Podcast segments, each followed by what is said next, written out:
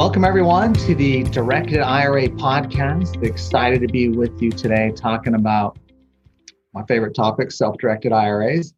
And I am here with Mark Kohler, the man, the myth, the legend, the guy who taught me about self directed IRAs. And I created a um, monster. I just, I yeah. turned him loose and, you know, it's, he's a prodigy and then he just passed me up. It's just the way it goes. So, no, we're we're glad you, many of you are finding this. Uh, it's a relatively new podcast, and we have our Main Street business podcast on entrepreneurship and asset protection and taxes and all those goodies. Been doing it over ten years, and we just yeah. get more and more self-directed uh, followers and questions that we're like, we got to dedicate a show to this. So we're here for you, attorneys and CPAs, yeah. real legit law firm accounting firm. So yeah, man. we self-direct ourselves and got our company directed IRA, of course, anybody that needs accounts and already done almost a billion dollars in transactions. Isn't that crazy? We're almost to that already, uh, which is pretty cool. So, um, and I like your, uh, I like, you know, it, it's like 65 in Arizona right now. This is kind of chilly for us. So I've got my sweater on today. Oh, wow. Sweater on the YouTube video. Mark is in flannel. He's got a uh, flannel shirt. Looks very fashionable flannel. flannel. Well, yeah, I just came here uh, from home at lunch. I pulled out the four wheeler with the blade on front and uh, pushed some snow around. There's a blizzard outside for those that would like to see it. Really? The camera. Yeah. Is it snowing? There's like, yeah, there's like four inches on that car right there. I can see mine. Wow just pull up. It yeah, it's, it's sweet. It's it's wintertime, dude. It's November. Yeah, there, it, I don't know how you celebrate Christmas in Phoenix. It's, it's yeah. not real, but yeah, it, it's it's different. it's a tough it's tough time of year though because I have to go to more meetings. My ENA meetings, uh, Eggnog Anonymous. Uh, oh, it's, it's my kryptonite. Some people go to AA. I, I have a sponsor on. I can only have so much eggnog a week, and it's yeah. Not going well. I, i'm off the wagon? You're on the wagon or off? I'm whatever i am i'm not doing well. So whatever yeah, not the good one. Yeah yeah. I i, I believe it's off the wagon but what do i know? Um i always miss those up like the uh bowl in the china shop. I don't even i never that took me years to understand that one. Yeah. I thought it was a bowl like that you eat cereal out of. I'm like the like fine china they don't have bowls? I never this is the animal. so, anyways, um, all right. Well, we're talking about something, guys. Not just gonna shoot the crap all day. Um, we're gonna talk about self-directed IRAs and real estate. Okay, we're gonna talk about owning real estate, the most common asset yep. to own with your self-directed IRA. Um, not the only, of course. We got lots of other things the clients are doing, but this is very common. But we're gonna go from how to buy it. Can I get a mortgage or loan? Uh, what if I want to partner with other people or other accounts on it? How can I manage the property? What if I'm going to do a real estate development? What do I need to know there? Um, so we're just going to go over those commonly asked questions, things we should uh, we want you to know as you go out and self-direct your IRA into real estate. And there are so many questions. I am. Um, we started to prepare, prepare a list for today's show, and we're like, this is why we have a day and a half summit every year that's recorded because it just it evolves. But if you're new to this, this is a great um, kind of uh, 30,000 foot overview. But there's always a golden nugget and a lot of little things we say. People that have been self directing for years going, oh my gosh, I never knew that about you, but, or you could do that with your, the, your Coverdell, or you could twist and turn yeah. in a certain way. So we hope to wow many of you that are longtime self directed investors. And uh, Matt, can I give one disclaimer on the real estate topic, if I may? Yeah we talked about a little bit on the last podcast was don't when you start talking about real estate and a retirement account there's a sliver a segment a cross section whatever you want to call it of promoters out there that just encourage people not to put real estate in retirement accounts. And it continues to baffle me on why when you really just look at the rate of return. That's that's why we invest in our retirement account is to get the best rate of return. Don't worry about who gets depreciation. Yeah their ira doesn't get depreciation it also doesn't pay tax. And and so there's uh, yin and yang to the strategy. But just be careful if someone's told you not to buy real estate or not to buy real estate in a retirement account. The most wealthy clients in America own real estate, and those that self direct that are most successful in self directing have part of the retirement account in real estate. Very, very common. It's not crazy. It's not crazy talk. This isn't high yeah. risk. So be careful. So there's my little disclaimer for those that might be skeptical. Yeah, I mean, uh, the goal I think for everyone with their retirement account is to have the largest account possible when they hit retirement, um, so they can live the lifestyle they want to live and take care of the people they want to take care of. Donate it to whatever charity they want to donate it to when they pass on. You know, whatever. We just want the biggest account possible. And so, but we also think clients are most successful when they invest in what they know. Also, so if you know real estate, why are you buying a mutual fund? You don't know mutual funds. You know, if you know a good real estate deal, why aren't you buying real estate with your retirement account? Buy it for the returns, the appreciation, the cash flow, all that stuff. So, um, but we don't care what you buy. I mean, between us, it doesn't matter to us. We're just saying, just invest in what you're good at and what you know and what you like. If that's real estate, this is for you then. So yeah. we're going to break it down because there's some things yeah. you want to know. Yeah, and please, if you go back to our other podcast recently on all the different things that you can buy with a retirement account, um, we, we, that's a rabbit hole we don't want to go down. I just want to disclaim for those. We're going down it later. Uh, yeah. Those those other assets we're talking about later, but for today, yeah, it's how to do real estate today, not why you should, not the naysayer, yeah. you know, conversation. So, um, I guess Matt, I think if I were uh, sitting in a classroom listening to the amazing Matt Sorensen, I'd ask you just in big picture view, um, what are the different ways I can own real estate with a re- retirement account? And then we could maybe go down each one of those of how you would go yeah. through functionally to do it. Is that okay to ask you? Like, what are the ways? Yeah. Yeah. Well, let me say the first thing is remember, we're talking about investment real estate. Okay. We're not talking about buying your home you're going to live in. All right. That's all privileged transaction stuff we talked about in prior podcasts. So we're talking about uh, maybe a rental. It could be an Airbnb, a property you're going to flip. It could be raw land. It could be investing in an LLC with other people that's a bigger property or deal. Okay, there's lots of different ways we're talking of real estate. And it could be foreign real estate held by an LLC here in the U.S. So if you uh, you yeah. may not be yeah. A lot of people think, well, my IRA can't buy something in another country. It can be difficult unless you self-direct and create an LLC and get on it. So we we can help with that too. So, um, but this is not a property either that you're going to have your kids rent from, your mom or dad rent from. So again, we've got yeah, other podcasts on prohibited transactions. So those those disclaimers. But I think, Matt, if I had to throw it out there, I'd say you can buy it directly in the name of your retirement account. You can buy it with yeah. an LLC, and that's it. I mean, it, they're just going to go from there. It's like you, that's kind of the first fork in the road. Do I want an LLC yep. Or am I just going to do it in my name? I guess there's this California subculture black market idea of I can use a statutory trust or some sort of Delaware trust so I can get around an yeah. LLC, which I think we've talked about is chasing your tail. Not a good strategy. Yeah. But don't do that. We don't yeah. allow it. And I don't know if there's very few custodians who allow that. Um, so don't use the trust structure. So yes, so you're gonna have two options. You're gonna have my IRA is gonna own it directly, and if that's Mark Kohler's IRA, it's gonna be Directed Trust Company, FBO, Mark Kohler IRA. Like that's the party on the contract contract buying it. So Mark's not going to be on the purchase contract saying Mark Kohler buyer. You know, I just had a client the other day, real estate investor, but owns a lot of properties, buying his first one with his IRA. What's the contract I see come across my desk?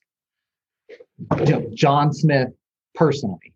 Mm. I'm like, ah, okay. Yeah. I'm like, you got to start over, starting over. Yep. It's got to be in the name of your IRA.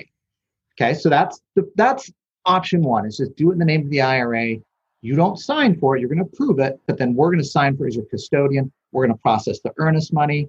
Title is going to be vested in your IRA's name. Rental income is going to come to your IRA. We're going to pay expenses, all that. Yep. And again, I I want to, another little, you know, uh, guidance here for some of you that might have just isol- in an isolated manner found this podcast. We have other podcasts podcasts on how you open the account. How do you get the money yeah. there? And then, see, we're, what we're talking about today, and I'm going to say it for the last time, no more disclaimers. We're talking about day three or four. you've got your IRA, your self-directed IRA moved, you got the account set up, Yeah. you've done a little personal education, you've watched our summit or read some good books, you've got an advisor that knows what they're doing.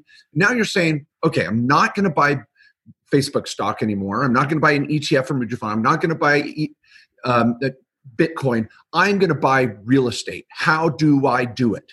And that option one, that uh, and just to stay with that for a minute, there's pros and cons with one or two.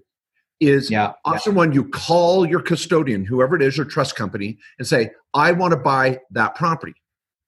Now, they might want to yell at you through the phone because they're going to say, We've explained all this on our website, go do it. And when you try to start doing this through your IRA by yourself with the custodian, it can seem a little overwhelming because the LLC provides a, a really nice platform for this. Where if you're just going to do it in the name of the IRA, I think it's more cumbersome. Matt, is that fair to say? Yeah. I think the most common self-directed real estate investor is going to use the LLC, but not always. And we have plenty of clients who just buy real estate in their IRA directly. There are there are pros and cons.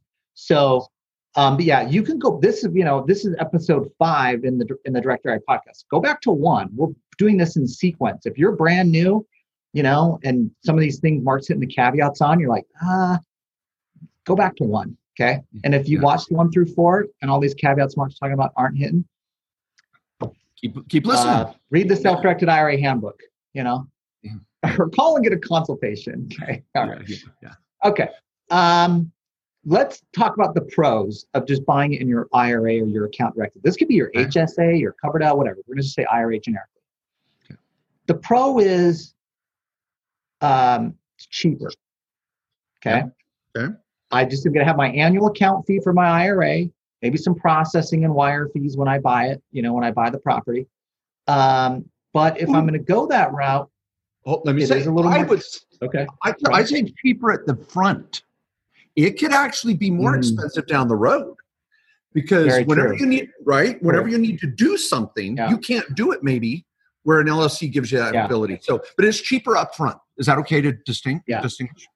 Very true. Now, let me say, let me give a few examples of clients who buy it this way.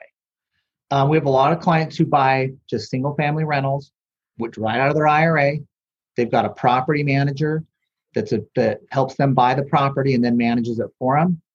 It's streamlined. They know the process. They got it down. They help them buy it. They lease it.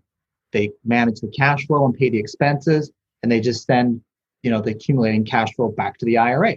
And so that's pretty streamlined and the LLC could help for asset protection. Other reasons we talk about when we talk about the uh, LLC, but um, and that was last week's podcast too. So you should know the IRA LLC. If you're again, you can go back to last week's to get more detail on it. But um, that's one example. Another one, clients just buying raw land. I love It's it. It's like I'm going to buy raw land and I'm going to sit on it, right? And there's going to be a property tax bill once once a year. It's not a lot of money coming in and out. That that's one I, I don't know the LLC helps that much. Yeah, and I, I'm going to just cut right to the chase. I'm going to just say it bluntly. This is my opinion. If a client calls me up, I always want to do them right and give them what I think is the the best, ethical, honest, saving, efficient answer. And if I do that, they're going to come back time and time again because they trust that I'm not going to take advantage of. Yeah. it. If they call up and say, "Mark, I'm going to buy A or B property. Should I use an LLC or put it in my name?" I would say very clearly, if it's raw land or a property that's not going to generate cash flow or have a lot of transactions like calling pest control or a property manager decisions that have to be made. If it's a very generally one or two transactions a year paying like property tax like matt said i would i would probably say just do it in the name of your ira there's no need for an llc you're going to be able to call the custodian or trust company once or twice a year. It- it- yeah there might be a transaction fee here and there but it's going to be simpler easy upfront done. The minute you say, well, there's going to be cash flow, or there's going to be a tenant, or there's going to be a development, or there's going to be a partner, game over. Just, Yeah. just do it with an LLC. That it's just you're going to actually be grateful you chose the LLC. If it's not that simple, don't do it. That's my take, Matt. Do you think that's outrageous Yeah. to say? Yeah, I mean, I use an LLC for my rental property that my retirement account owns. Like I'm sit, I sit here in the office where I can like you know push the buttons and send stuff around, right? for, for my own IRA here. but I use an LLC. It's just easier. Everybody understands it. The title company knows what the heck it is. I like just having a regular bank account with the LLC checking account. Uh, I even have a property manager. So the LLC is pretty cool. It just a lot of clients are so familiar with it. Um, I love using the IRA LLC. I think that's the best advice for the typical run of the mill client. Yep, I love it. Um, okay. Okay. Now, and I, I don't think, now I will say practicalities. I'm just going to say it, and I'm going to dumb this down. Matt, I know you might want to add a couple other steps, but let's say you're going to go that route. You're going to buy it in the name of your IRA. I would ask, mm-hmm. ask the custodian, what form do you want me to use? Uh, and it's usually going to be some sort of just uh, transfer form or. he says the custodian, he means directed IRA because yes, yes. okay, like you're not going somewhere else. Okay. That's right. Yeah, and you know, I always feel like should I really, you know, self, you know, edify here, but directed IRA. The team to have a directed IRA is so amazing. So the people, the, the men and women that are helping run that operation are so good. But anyway, so you you call directed IRA, find out what form on the website they'd prefer you to use. And uh, there's a lot of self education on the directed IRA website. Direction of investment, real estate form. Yep. Direction of investment, real estate form. Boom. Yep. and you're going to basically make, and here's the crux of the whole situation you're going to make the offer to buy the property in the name of your IRA or 401k or HSA or Coverdell. And you're going to make sure that the direction letter is going to help you use the right terminology to make sure that the offer is made in the name of the retirement account. Now, this is where you have to sometimes really whip your realtor around and go, whoa, whoa, whoa, don't write up the REPC or the offer in my name. My retirement account's going to buy it. Now, if their brain explodes and they've never heard about that before, you might need to change realtors. But if you're okay with that realtor, you better say, I'm going to take over on this point. Leave me alone. My retirement account's buying it. Here's the name of the buyer or the offeror to buy this property. And and then it is going to go from there. And so when it goes to closing, the money will come from the directed IRA to the escrow company for closing, and then uh, title. Wait, Matt, title. remind me where that are we going to? Where does title go and all that? I know that you've you've really dealt with this a lot. Yeah, I mean, title's just going to go in the name of the IRA, Directed Trust Company, FBO, Mark Kohler IRA. You know, for example, and so. Um, and the person hold the title, or do I send the title to Directed IRA? Well, the closing is going to go through us. Like you know, right. we're doing the closing with your IRA. I mean, your IRA is buying it. You're not buying it. You're going to approve us to buy it for your IRA.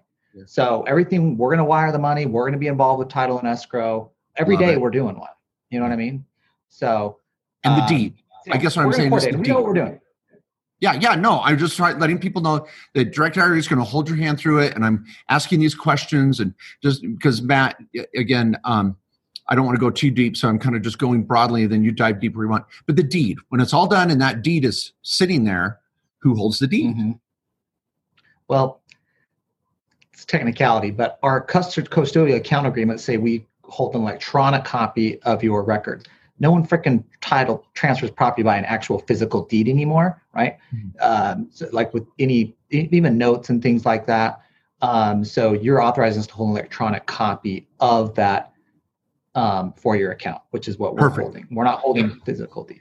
See, and I love saying that because we've got a podcast just on precious metals and things like that, and and you know uh, all sorts of other assets. We're going to have podcasts on to explain. And some people go, "Well, if my IRA buys it, who's got the deed? Who's got the title? Where where's this all sit?" Yeah. It's electronic. Yeah. It's digital. We're in this yeah. beautiful age where you're not going to be the owner. Your retirement account is going to own it, and the directed IRA as the trust company is going to facilitate that and hold it on your behalf. So is that a fair way of saying it? That's yep. I'll shut up now. But that I just wanted to kind of go through that. If you don't use an LLC, you're really going back and forth to the, the custodian or yeah. directed IRA to do it.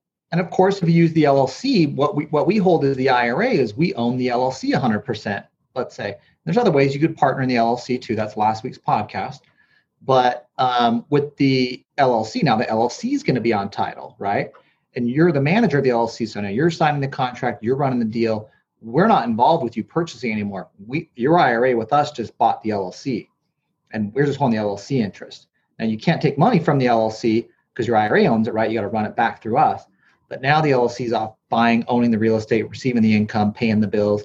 You're keeping that all separate from your personal stuff. You got your own LLC bank account for it. So, yeah, little little different ways to do it. Now, if you're like buying fix and flip property, the Airbnb, even just the single family rentals we've talked about, um, the LLC is so much better. You have so much access to the money. You have a debit card to buy stuff and all that. Um, gives you much easier access to, to pull off some of those deals. All right, let's talk about getting a loan though, a mortgage. And Matt, before you open loan, I want to say one thing at that big fork in the road where you say, I'm going to buy real estate. I've done my research. I know what I'm going to do. I'm ready to go. I've picked this little property or big property ready yeah. to go. And you say, I'm not going to have the trust company, directed IRA, do it for a uh, whole title. I'm going to set up an LLC. That next step is to set up that LLC. And that's where that podcast where we just talked about the function of how that process works, getting with the law firm, because trust companies or custodians should not be doing an LLC for you. That's legal services. Let the legal community do that. Let your lawyer that knows what they're doing do that. Set up the LLC, and then the LLC makes the offer on the property. Now you may say, well, how does the money get to the LLC and all that? That's the that's the podcast on LLC strategies. But that's really the big first fork in the road. Am I going to go yeah. with the custodian holding title or am I going to have the LLC hold title? And so you've got that little pit stop of setting up the LLC, making get, get, making sure it's funded. Then you're going to make the offer in the name of the LLC. And then how am I going to pay for it? Do I have enough money? Am I going to partner with others? Back to the LLC podcast. Oh, I'm going to get a loan. Matt, can I get a loan? Yes, you can but Woo! you have to get a special type of loan. All right. okay. It's called a non recourse loan. All right. So, what there's a rule on this that called the extension of credit privilege transaction rule that says the IRA owner cannot guarantee the debt for the IRA when the IRA makes investments, nor can your spouse, your kids, or parents, or anyone that's called disqualified under the rules. So, when my IRA goes to buy real estate, my IRAs can buy it and get a loan, but I can't guarantee and sign for it. They can't use my credit or my assets, you know. So the IRS get its own loan.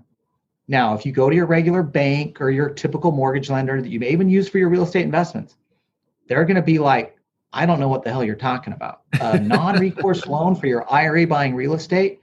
Where do you come from? All right. Now there are some banks that have specialized in this. Okay, there's there's really three banks out there, and there's actually probably five or six, but there's three we've seen most common um, that do these, and we've got a referral list. So you can, you know, hit us up for the referral list. They're on the Directed IRA website too, under resource directory. But um, but those banks will do a non-recourse on it. What that means is, if the IRA doesn't pay the loan, the bank can foreclose and basically take the property back.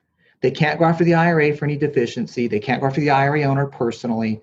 Their sole recourse is to foreclose and take the property back that they loaned money on to pay themselves back.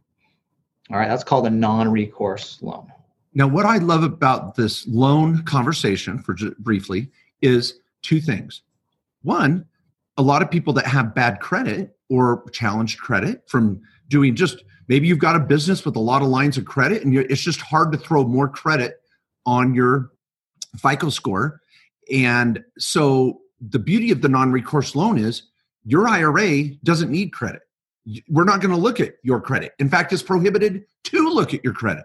So the beauty of these banks and this referral list that we give you is that these non-recourse lenders, they're just looking at the property.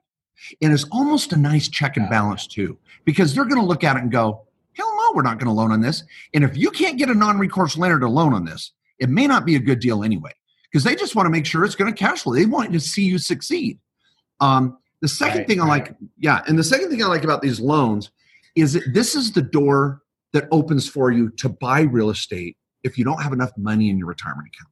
So many people go, Well, I'm not even going to listen to the podcast on how to buy real estate because I only have 50 grand in my IRA or 50 grand in my 401k. What? Oh, you can do some you can do some good things with that. Most non-recourse lenders are going to be probably a 50 to 60% loan to value, meaning if you buy a $100,000 property, if you've got 40 or 50 grand, they'll loan the other 50 or 60. Is that fair to say, Matt? Yeah. Uh, yep. Yep. You got 30 to 40% down. Yeah.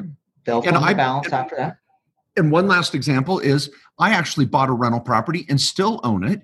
And I bought it for $4,000 down and got a seller carryback for 36000 It was a $40,000 non-recourse. Yeah, non-recourse. Uh, they can just take the property back. And many of you heard me joke about it. It's true. It's my little meth lab property owned by my HSA. It's adorable. And so that property was bought with a non-recourse loan with an HSA, with an LLC, with $4,000 down. And then my LLC collects rent or anything working with the property manager, and I'm off to the races. So that allows you to use leverage.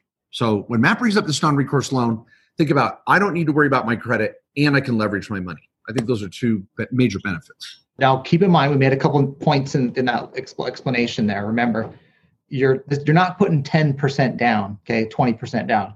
You're generally have to have 30 to 40% down to get right. the non-recourse loan because the bank can't come after you for the balance if you default. Yeah. They can just take the property. They they yeah. can't garnish your paycheck or come after your other assets. So they want to make sure there's enough equity in the property. I, um, I, got um, lucky with that 10% down. And sometimes sellers will carry back a majority of the note. But if you go with the bank, that's the 30 or 40. I was just giving an extreme right. example. Yeah, and you can do the creative financing deals all day long. Just get them non-recourse, um, and you're totally fine. And if it's just an LLC, even you and your IRA LLC, let your LLC, of course, be the borrower, and uh, and that's how it would look on the docs, anyways, in a regular seller finance deal. Just don't personally guarantee it.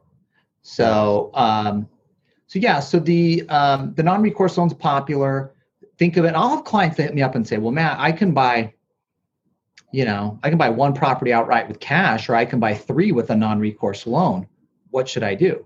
Well, I want to say buy three every time. If you're gonna, these are good properties, increase the amount of assets you can do. You're gonna pay those loans down over time, and you're gonna, at the end of the day, again, we want the biggest retirement account possible. You're gonna do better off by using the debt and leveraging it, particularly at today's incredibly low rates. And I will say this rates are going to be a one or two points higher than a regular mortgage.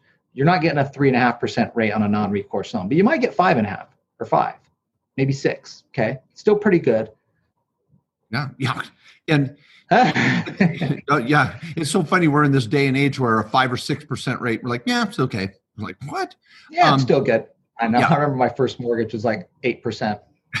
now, this podcast, too, putting this in perspective, uh, the big picture. If you're driving down the road, take a breath real estate in my retirement account. I just want to bring us back full circle. Why are we doing this? It's because, you know what? I might be able to get a cash on cash return or a return on investment that's 10, 15, or 20% or more. For example, most real estate investors are looking at a cash on cash or a cap rate of 8 to 10%. And then they're still going to get cream on the top or gravy on the top or a cherry on the top or whatever with appreciation and mortgage reduction. So the rate of return can be significant. And so that's why we're even talking about this. Now we're going to have shows on probably options. You know, I don't even really take title to the property. I'm just going to option to buy the property and then assign that contractor option or sell that option off. And that's another var- variation of this real estate acquisition where you you kind of get up to the finish line and go, eh, someone else, you give me money, you can you can go across the finish line for me and that profit goes into your retirement account. Some of the biggest wins we've seen in retirement accounts with clients over the years have been through that option real estate strategy. But but this concept is you're actually going to hold it. You're going to hold the property, whether it's a long term hold with raw land, you think they're going to put in an overpass or they're going to want to put a cell tower there or a freeway sign. And so you're going to sit on it and hope it's going to go up in value or it's going to be income producing. And so um, that's where you might use debt, you might use partners, and that way you can get into real estate and get a bigger ROI. Um, very, very doable. Very doable. Mark, Matt, I'll ask you: Can I partner in in the deal too? Can I put my own money in the deal? Yeah, let me let me on that last comment on the different types. The most common is just the single family rental. Okay, I don't want people to think like, oh, you got to buy some big deal. It's just a single family rental. Like, it could be in the Midwest for under a hundred grand. It could be in you know the South for those price points. I know these in California don't believe that, you know, because the single family rental in California goes for like a million right now.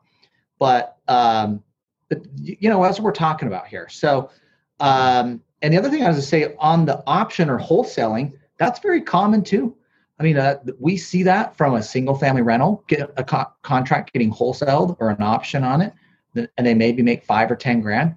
I've seen it with a client on a commercial property last month that was a one to two million dollar property. They wholesaled the contract essentially for over a hundred grand Um, I've, I mean, we've seen million dollar ones on real estate development deals too. So um, those are all legit strategies you can do with the retirement account. So it's it's buying the rental, it's it's doing a flip even, you know, which we can I want we will need to talk about here in a moment too. But all these different things that are real estate investment, not for personal use, are all uh, real estate deals you can do with your IRA. I love it. I love it. Well, what all right, now you asked about Oh. you asked about partners. That No, well, I said, Partners? can you like? I we all know that Oh. you can partner with others or others' retirement accounts. But if I want to throw my hat in the ring, can I be a partner on a real estate acquisition? Say I'm short. I need eighty grand to Yeah. close. I've only got fifty grand. Um, can I personally put in the other thirty? Yes, but you have to be very careful. This is what I tell clients that want to start, especially if you're new to self-directing. I don't love the concept because it's clunky. It's possible, but I want everyone to know this up front. It's clunky, and you're going to have a lot of questions where you're going to say, "Well, why can't I?" And I'm going to be telling you a lot of no's. Nope, nope, nope, no, no. Okay. Now here's what's possible. Okay. Now I got that out of the way. Just the easy answer, let me give you the, what I would say. Like if you were buying the 80,000 property, you got 50 grand, I'd say go get a non-recourse loan for the other 30. Don't put in your own personal money for 30. It's actually more complicated. It's easier to get a loan Hmm. than to get 30 grand of personal money. Here's why.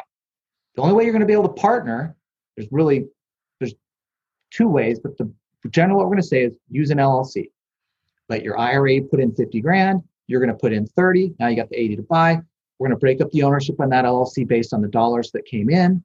This is the general, most common way to partner in an LLC with your IRA. Um, but here's the downside: you have a partnership LLC; it's going to cost more. Our IRA LLCs are 800 bucks if your IRA owns it 100 percent. If you do a partnership, it's 1500. More complicated. Okay. The second thing is now you got to do a partnership tax return. All right. The LLC is going to file a partnership tax return. Now, on an eighty thousand dollar deal, that you know that might cost you a thousand bucks a year to get that done to have an accountant do it. Yeah. Um. So, I don't love it as much there. Now, you could say, Matt, this property is going to be amazing. I don't want to bring in debt. I'm, I want to bring in the personal money because I want to make some personal money on it, and I want my IRA to make money. Then I get it. Then you're bringing in the money because it's like, ah, I kind of like the concept, and some clients do of like, I got some personal money anyway, sitting here on the side doing nothing. Like, I don't mind making some money personally on it and letting my IRA build up too. So I just want to give the caveats there. Now, here's the one thing that that throws everyone. If you set that LLC up, or you go into a deal with your IRA and your individual funds, and you went in fifty thousand IRA, thirty thousand um, uh, personal. Let's say that's I don't know what that is. Let's say that's two thirds IRA, one third personal funds. I don't know the percentages there. You're always going to be stuck at your IRA owning two third, two thirds, and you owning one third. You can't change the percentages. If you need more money, you can't just throw in the money personally to cover it. You can't just have your IRA throw in money to cover it. You've each got to throw in two thirds from your IRA, one third from you personally. Um, so sometimes it gets a little clunky like that. Yeah, no, I great points. And also, I'd like to. I think a great option is rather than using your own money, the loan, and number three, find someone else to throw in some money. And once Yeah. people know that what you're doing, money is easy to find. Uh, because people see what you're doing and they're like, "Oh my gosh, you're buying real estate." Number one, you're not even using your own credit, no, and you're not, and you're using your retirement account. Oh my gosh, where do I sign up? And so, I think if you're forced to use your own money, uh, so be it. But you can, and I like how I, I like how Matt just brought up all of the disclaimers of you know what the good, the bad, the ugly is. And if you go in with your eyes wide open, cool. You know, um, you're off to the races. Don't do eyes wide shut with Tom Cruise, Nicole Kidman. Just do eyes wide open. It's a lot safer. Yeah, Generally, yeah. That's we don't want to go there. Yeah, a little, yeah, a little more for all, all audiences type of way of doing things. Yeah. now, I I think um, another major point about this real estate stuff is what you're allowed to do once you have the real estate. Now, yes, we've done Yeah. our prohibited transaction podcast. We always encourage you to stay up to date on those types of do's and don'ts and the no nos. But while we're on the real estate topic, Matt, I'll just is it okay to just mention a couple of of Yeah, absolutely. Yeah. Yeah, um, I'm going to give you something. I'll just give two or three you can do, and two or three you can't, and then let me, and then Matt can, I'm sure, add to the list as well on both sides of the the veil. So we got, I can uh, pay check, write checks, I can do the books, and I could the LLC when you have the LLC. Yeah. yeah, I could write checks from the LLC checkbook. I could um, do the QuickBooks to make sure and analyze how the profit is going for the property. And number three, I could call my property manager once a week and dictate orders and just check on things and see how things are going. But what I can't do is, oh, they're working on the roof today. I'm going to go throw on a tool belt and go help out because it'll save a few bucks and thereby save your IRA money in effect, you're contributing to your IRA when you do work to help your IRA, which is not allowed. So you can't go in and throw in physical labor. Um, you can't go stay in it if it's an Airbnb. You can't use it personally, and you can't throw your kid in there that might want to go to college. Go buy another rental property in the same town and let for your grandma, your mom, or and and your kid going to college. But don't let your IRA property participate in any family use. Um, what what are some on Yeah. the left side, right side? You'd say yes and no's. yeah things you can do. I mean let's say it's uh it's a fix and flip. You can go to the property see what's going on or even just you know it's a property you're rehabbing going to hold. You can push you know tell people what to do make sure they're doing the work. But like mark said you can't be putting on the tool belt. You can't be performing the labor. So like management and administrative tasks and oversight are okay. That's a good way to think about it. Just think think of it generically i'm okay to make management decisions oversee things administer paperwork, make sure stuff's happening, but I can't provide physical services and labor. Once I do that, I'm crossing the line of where it can cause the privilege transaction. And I, The other thing can I know, let's yeah, you Yeah. go ahead. Go ahead. I say with the rental, same thing. I can, let's say I could even show it. Okay. I can write up the lease. I can collect the payments. I can pay the bills. You know, I can call the, the um, tenant if they don't pay. All right. That's okay because it's management and administrative tasks. I'm not putting in physical labor i- into the property. Do you think? And I was just going to ask that, Matt. To me, if I and I, Matt and I talk to IRS agents all the time. That's what we do in our profession, and most of them are very reasonable, and and they just they're just asking clear this up, you know. So if I had an IRS agent here and say, okay, did John Smith and Mary Smith violate or uh, commit a prohibited transaction with this fix and flip? If I was an agent, I'd say, who's the general contractor? Just show me who it was. And how much did you pay him? If you did this fix and flip, who's the general? Because you can't be the general. Being the general, I think, crosses that line. And so if you can, you say, well, I don't want to be. I have a, I have a general. I want to just hire a bunch of subs. Inevitably, I think we all practically know it's almost impossible to not get dirty without having a general out on the site making it happen. And I was going to ask you that, Matt, on the property management. If it's a rental, if I was an IRS agent, I'd say, okay, cool. Who's your property manager? You go, well, I don't have one. Well, there's got to be a property manager because someone's going to get dirty managing this thing.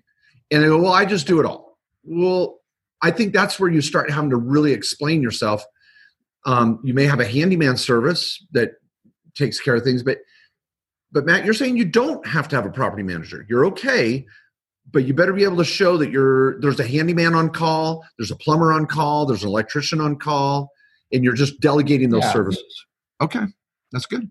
I don't think you need, I don't, I would disagree on a couple of those points. I don't think you need the property manager for a rental.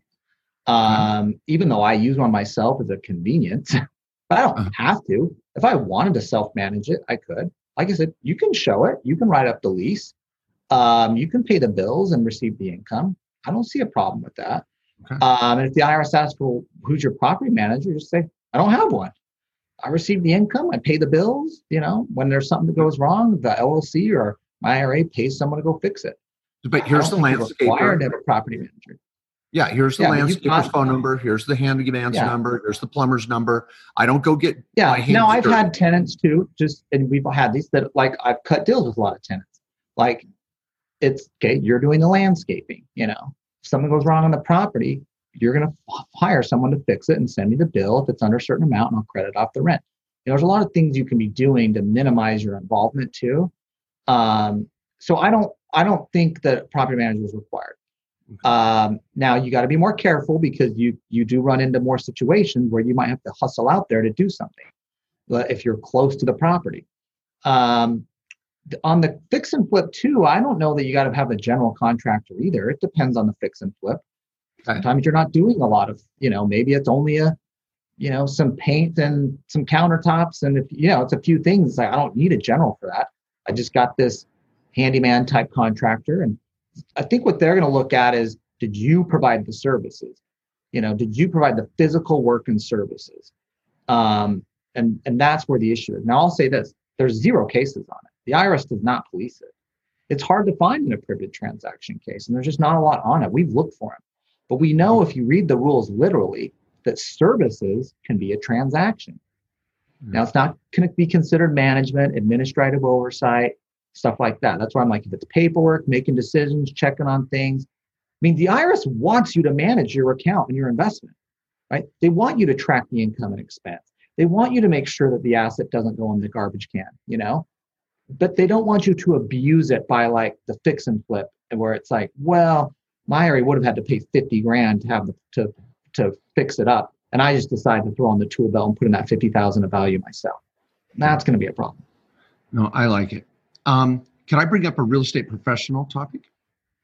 Um, if some of you feel like, um, well, Mark, why don't you just come out of the gate and say what Matt's saying? And why are you posing some of these as questions or hypotheticals?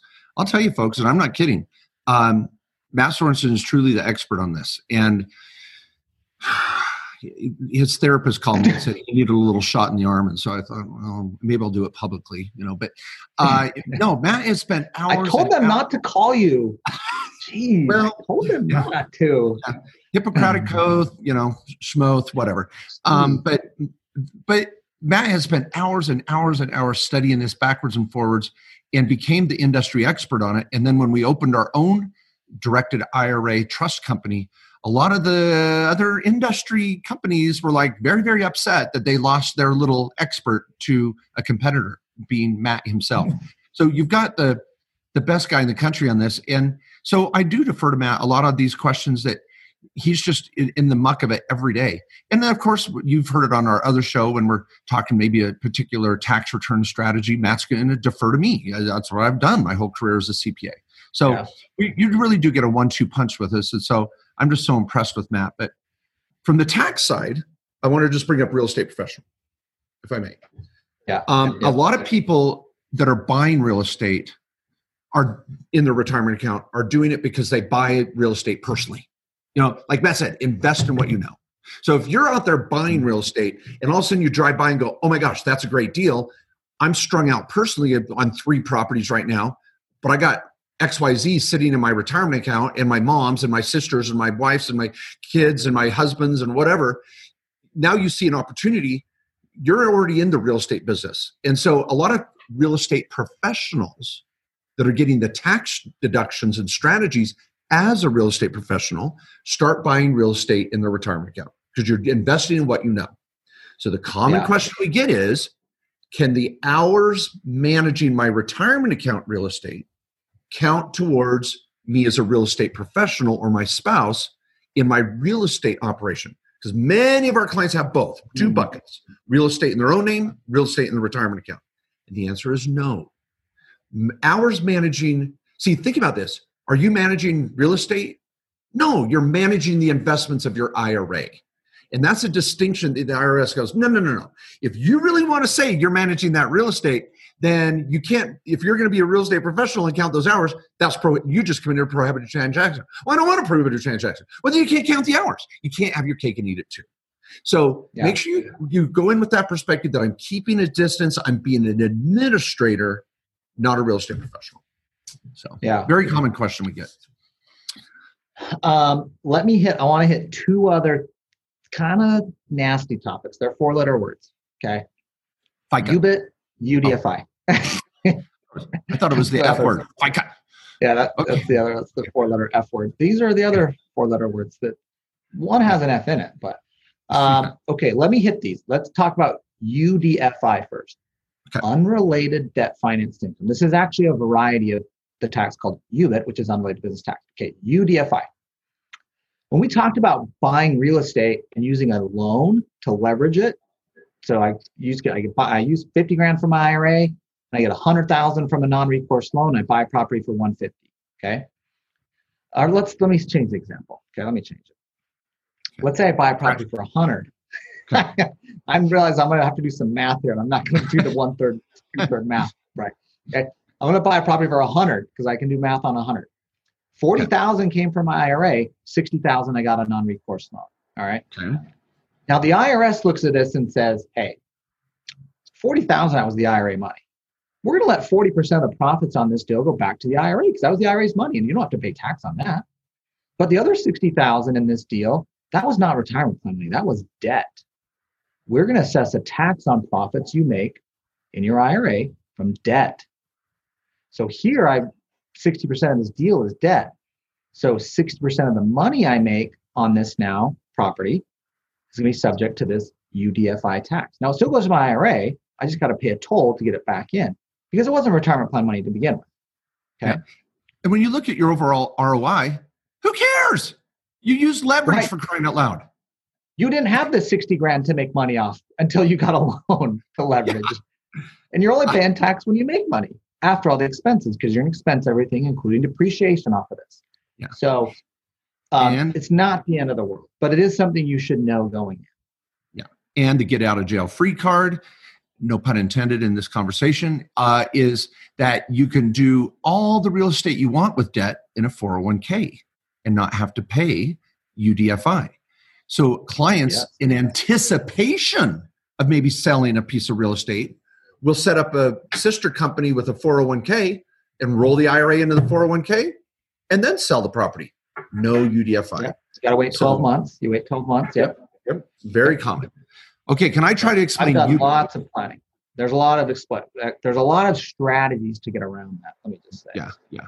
UDFI is probably the of the two, UBIT and UDFI. UDFI is probably the easier one to get around because there's just more options. Is that fair to say? Yeah. Okay. Yeah, there's some exceptions and stuff. But not everyone works at the beginning, but sometimes you can work it in later in your deal. Okay. Can I try UBIT? Can I give it a shot? Yeah. Oh, oh, Captain, my captain. Okay. Yeah. All right. Do I have to stand on my desk to do it, or can I just do it? Right. It wouldn't hurt. you know, Matt would make me do it. All right. I, you know, I've gotten a few quotes in today. I've got a little dead poets going. Okay. Here's here's the um, God, rest in peace. Where did you ask yourself this? This is the easiest way to understand these two taxes. Why is the IRS imposing UDFI? They're saying we're pissed that you're making money on debt leveraged by your IRA in a sense, not on the IRA itself. So we're going to just tax that portion of profit you're making on the debt. Okay, fine. Well, what are they pissed about with UBIT? With UBIT, they're saying you know what? If you want to go invest your IRA in passive types projects, fine. We're, we're, you go knock yourself out. But if you're going to go compete against every other Joe Blow American out there and start flipping property like other contractors or opening a restaurant or doing landscaping or doing any sort of service business or product sales, you know what? It's not fair. That's not passive. So we're going to tax your profit in a certain way to make the playing field level.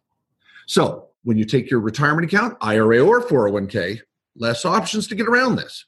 If you're going to go out and compete with other, you know, vanilla, you know, middle of the road taxpayers that own small businesses, we're not going to let you get away tax free. You got to pay a little tax to level the playing field. That's UBIT. What do you think? Very just got a big picture. Yep. Is that okay? Yep. Yep. That's that's awesome. Yeah. I always like to say retirement accounts are designed to receive investment income, mm. rental income, capital gain income, interest income, dividend income, right? That's all investment income, what retirement accounts are designed to receive. And when you get that income in a retirement account, you don't pay tax. It's awesome. But if you get a business income, unrelated business income tax, like in the real estate world, you're fixing and flipping more than a few properties a year, where the IRS can say, oh, you're in the business, your IRA's done so many. If you're doing one or two, don't stress. But if you're doing a bunch, or you're doing a real estate development or a lot of new construction, that's the business of real estate, really. And so that's unrelated business income tax applies. So you want to stay. No, I'm in. I'm in the investment side of real estate. I'm flipping one or two properties a year, or wholesaler option deals. I got rentals all day long. Do as many of those as you want. I'm lending money. You know, that's all going to keep you the investment side outside of this nasty UBIT tax, which is 37%. Okay. It's no joke. It's a it's not like a 5% tax. Okay. And on, on, yeah, it's hefty. And on our agenda in podcast to come, we'll have an entire show on ordinary income real estate in a retirement account or active real estate investment. And, and just ways to get around it. We will you want to start reading on it now before the upcoming podcast. Look up blocker corporation in matt's book. All of you should have the yep. self-directed ira handbook. And i we also use it on a regular basis just dividing and conquering for example don't just have one entity and do 10 fix and flips maybe you have two or three entities and do each one does two or three now you're flying under the radar you may have different partners in each project. So that way you're yeah. diversifying your risk, you're diversifying the structures, and not one entity or one retirement account is going to draw attention by being out there yeah. as the primary yeah. flipper. So there's ways to get around, and, and we'll, but it's yeah. And we said when Mark talks about the flips too, like in this kind of you know this is a common question we get is, hey, I'm flipping properties with my IRA. You know, am I going to have to pay UBIT? That depends. How many did you do? I did one. Don't worry about it. Hmm. I did five. Worry about it. Okay. but the strategy, you know, you're in the middle. It depends. You know, one or two, like I said, I'm usually not worried. Three or four gray area, five or more, worry about it.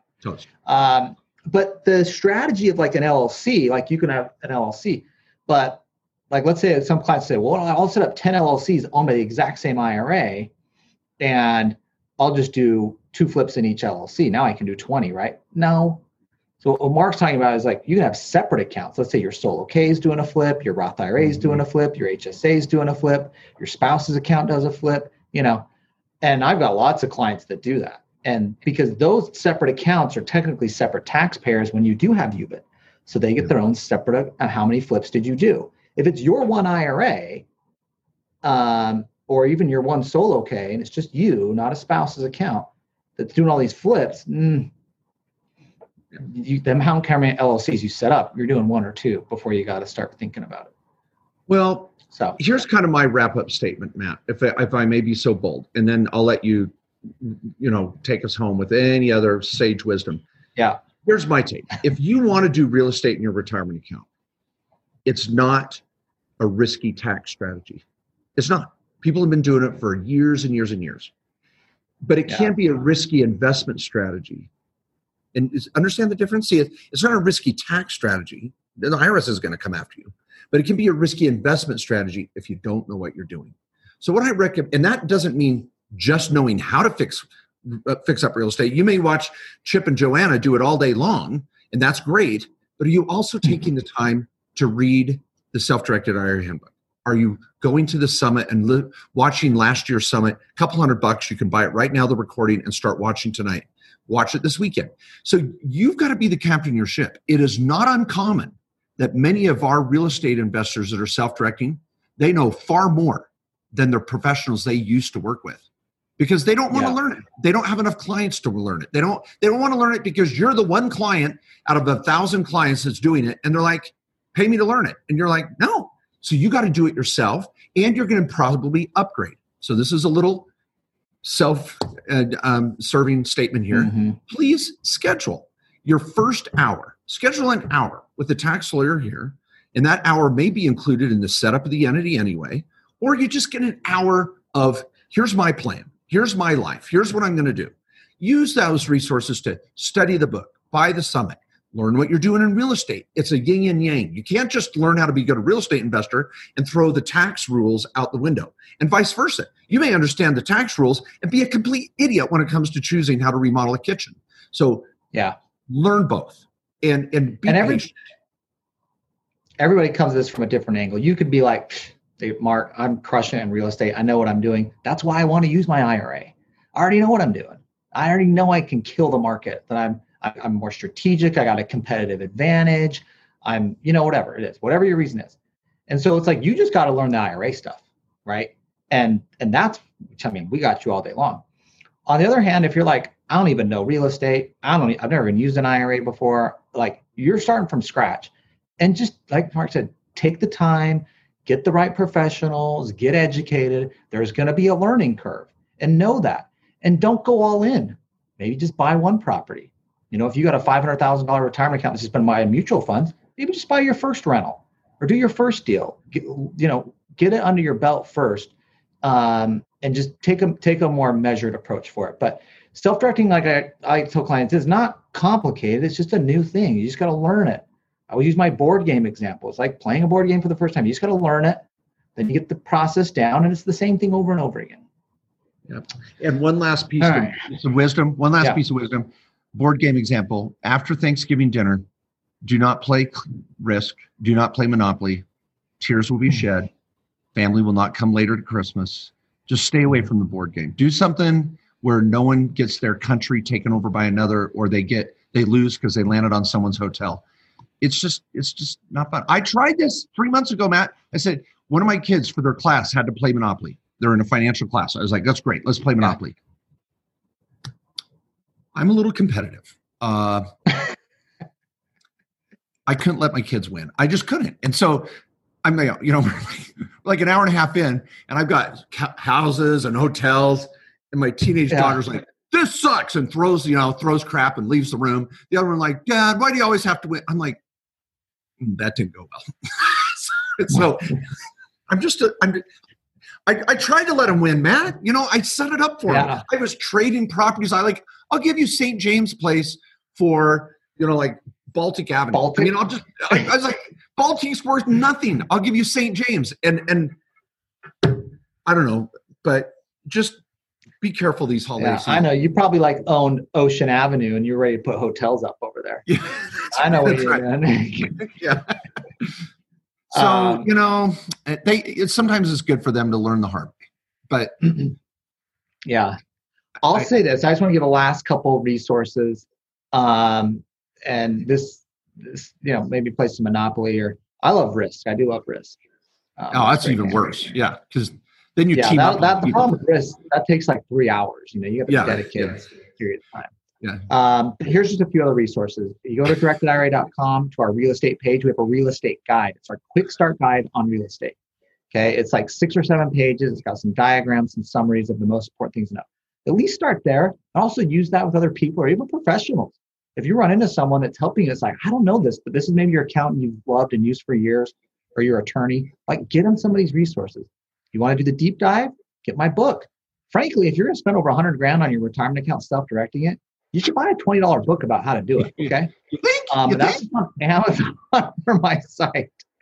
And it's a good book. I promise you. It's not crap. Okay. It's, Yeah, it's it's amazing to me that people will spend hours and hours watching fixer upper shows or or spend money at a workshop on for thousands of dollars or they'll they'll be on eh, Ameritrade Yeah. hours studying a stock they're going to buy. But heaven forbid they just go to a, a workshop online that you can watch at your convenience recorded on how to tap into the number the biggest pot of gold, the biggest bank of money in America is in retirement accounts. Figure it out. It, what's the number hmm. now, Matt? How much money in retirement accounts? 30 trillion. 30 trillion. Yeah. That's a T there, folks. Um, okay. Well, um, I think that was just my last tip. It's just find there's good resources out there, but we have them. One thing about self-directed IRAs is when you Google around on there, you got to be careful what you're reading and relying on. Make sure they're professionals and know what they're talking about, not just some guru that's paid for clicks on on uh, Google. Um, and then we're going to do we're going to have some other assets coming up. We're going to be doing some note investing, investing in private companies. We'll be talking about crypto and all these other assets as we go through the podcast too. Um, some of the tax traps that we talked about will go in more depth and some of the planning strategies um, that Mark and I both mentioned. So, Cows, Um, cows, cows. oh yeah, you can how you can buy cows. I'm Yeah, buy- Mark, I'm what buy call cows. What is it? A what of cows? Uh, I'm going to a, buy a pair. A pair. a pair. That's a mom Okay, and a heifer. I've, I've already talked to my rancher, uh, and he almost Mhm. does look like Kevin Costner from Yellowstone. And Really? so Okay. I even, yeah, I bought a cowboy hat just for this purpose. Um, So my Roth, my Roth IRA, is, is going to buy. You didn't want to get taken advantage of. Like you don't want to look like some city slicker up there. So you bought a cowboy hat. Oh yeah, that's there right. And negotiate. So you kind of look Yeah. the part, you know. Yeah, I got to look the part, or my or I'm going to get schooled. Yeah, so I I got a hat. my Roth IRA is going to go buy three pair, and they're going to go to pasture this next year, and we're going to sell off their, those little heifers, and mom's going to get pregnant. So I'll have a pregnant mom in the fall or sometime. I don't know.